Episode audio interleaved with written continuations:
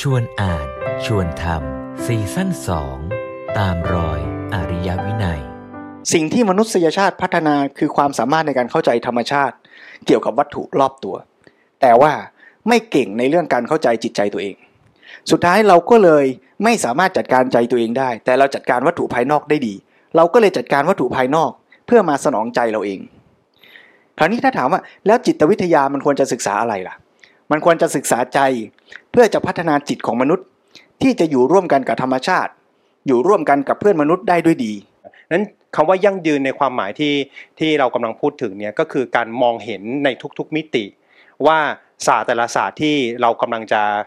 ศึกษาหรือเข้าไปเกี่ยวข้องหรือเอาจะมาใช้ประโยชน์เนี่ยมันคงจะต้องไม่ได้มองเฉพาะด้านใดด้านหนึ่ง แต่มองในทุกๆมิติ ปัญหาก็คือว่าจิตวิทยาจะพาเราไปเส้นทางไหนล่ะ ระหว่างเส้นทางที่เอาวัตถุมาเยียวยาจิต หรือจะไปสู่เส้นทางที่พัฒนาจิต ให้เป็นจิตที่เป็นอิสระจากวัตถุหนึ่งเราต้องรู้ทำความเข้าใจกับความจริงของของสิ่งนั้นๆ คือต้องรู้รู้ธรรมชาติของสิ่งนั้นๆ อย่างแท้จริงนะมีมีความรู้มีความเข้าใจสิ่งนั้นๆ อย่างแท้จริง แล้วก็มองเห็นความเป็นเหตุเป็นปัจจัยของสิ่งแวดล้อมด้วย สิ่งอื่น ๆ ด้วยที่จะมาเกื้อกูลให้ ความปรารถนาหรือความต้องการที่เราตั้งใจจะจะทำเนี่ยให้มันเป็นไปแบบที่เป็นประโยชน์แท้จริง ทั้งส่วนตนส่วนสังคมแล้วก็เรียกว่าสิ่งแวดล้อมคือโลกทั้งหมดเลย สิ่งหนึ่งที่จำเป็นจะต้องคือต้องรู้จักว่าธรรมชาติจริง ๆ ที่มันสมบูรณ์แบบอะในฐานะ เช่นมนุษย์เนี่ยมนุษย์ที่มันสมบูรณ์มนุษย์ที่มันมีความสุขมนุษย์ที่มันเป็นมนุษย์ที่พัฒนาดีงามแล้วเนี่ยมันควรจะมี สภาวะมีคุณลักษณะอย่างไงด้วยอย่างเงี้ยมันก็ต้องกลับมามองเรื่องนี้เป็นเบื้องต้นก่อน คือเราเชื่อไปแล้วว่าไอ้จิตแบบปุถุชนเนี่ยมันคือสภาพจิตที่เป็นเป้าหมายในการพัฒนาจิตตามหลักจิตวิทยา แต่ในทางพุทธศาสนานั้นเห็นว่าทำอย่างไรจะพัฒนาปุถุชนขึ้นไปให้เป็นอริยชน หรืออารยชนให้ได้ และเมื่อเราจัดตั้งวางระบบไม่ว่าระบบเศรษฐกิจระบบการปกครอง บนฐานของการเชื่อว่าจิตมนุษย์ที่มีกิเลสเป็นพื้นฐานเนี่ยเป็นเรื่องปกติ แล้วจิตมนุษย์จะไม่มีกิเลสมันเป็นไปไม่ได้ไอ้ระบบเศรษฐกิจ ระบบการค้าขาย ระบบการสงครามการปกครอง มันก็คิดอยู่บนสมมติฐานอันเนี้ยแล้วเราทั้งหมดอะไม่ว่าจะเป็นนักเศรษฐศาสตร์นักรัฐศาสตร์นักจิตวิทยาเนี่ยเราก็อยู่บน assumption เนี้ยจิตวิทยาก็เลยกลายไปเป็นเครื่องมือรับใช้สนองความต้องการของระบบเหล่านั้น แทนที่จิตวิทยาจะทำหน้าที่ในการช่วยปรับปรุงแก้ไขระบบนั้น คือไม่ค่อยได้ทำหน้าที่ในการเป็นตัวปรับแก้ แต่กลายเป็นตัวสนองหรือเป็นเครื่องรับใช้ไปนั้นจิตวิทยาก็ต้องกลับมาตั้งหลักใหม่ว่า เราจะเอาจิตวิทยาไปสนองกิเลสมนุษย์ สนองระบบสังคม ระบบเศรษฐกิจ ระบบการปกครองที่ออกแบบมาบนฐานคิดว่ามนุษย์มีกิเลส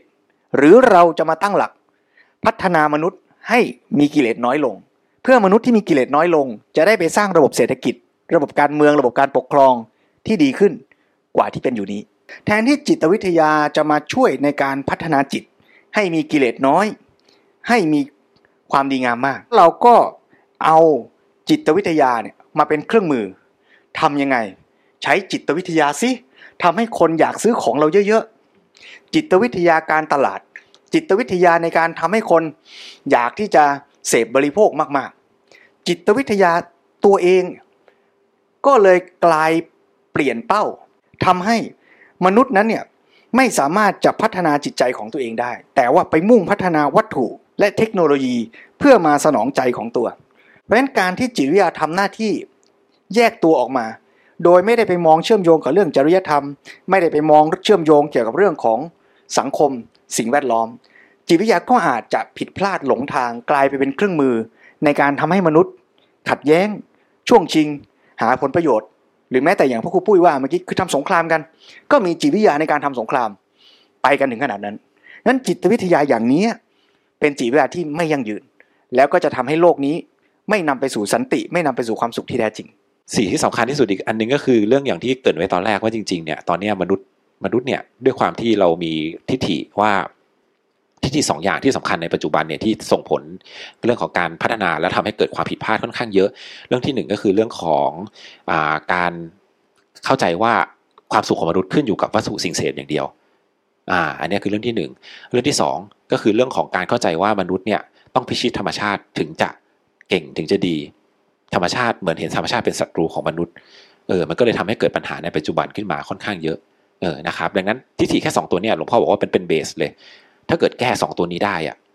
มนุษย์จะมีทางเหมือนกับปลดล็อกอะเออเหมือนจะปลดล็อกเพราะตอนนี้มันเหมือนมันเหมือนกับพอมันเป็นข้อแม้อย่างเงี้ยพอมันมีทิฏฐิสองตัวเนี้ยมันล็อกไว้อยู่ พอมันล็อกไว้อยู่มนุษย์ก็เลยแบบเหมือนวนอยู่ในอ่างอะพอทำอะไรมันก็เลยแบบว่าเฮ้ย เราเข้าใจว่ามันเป็นได้แค่เนี้ยมันต้องเป็นอย่างเงี้ยแต่พอเราปลดล็อกสองตัวนี้ปุ๊บอะเออกลายเป็นว่าเราจะเห็น possibility มากมายเลยสำหรับมนุษย์ที่มันสามารถเป็นไปได้นะครับ ซึ่งจริงๆความสุขมีตั้ง 5 แบบนะครับ ซึ่งถ้าใครสนใจก็ลองไปอ่านดูเนาะ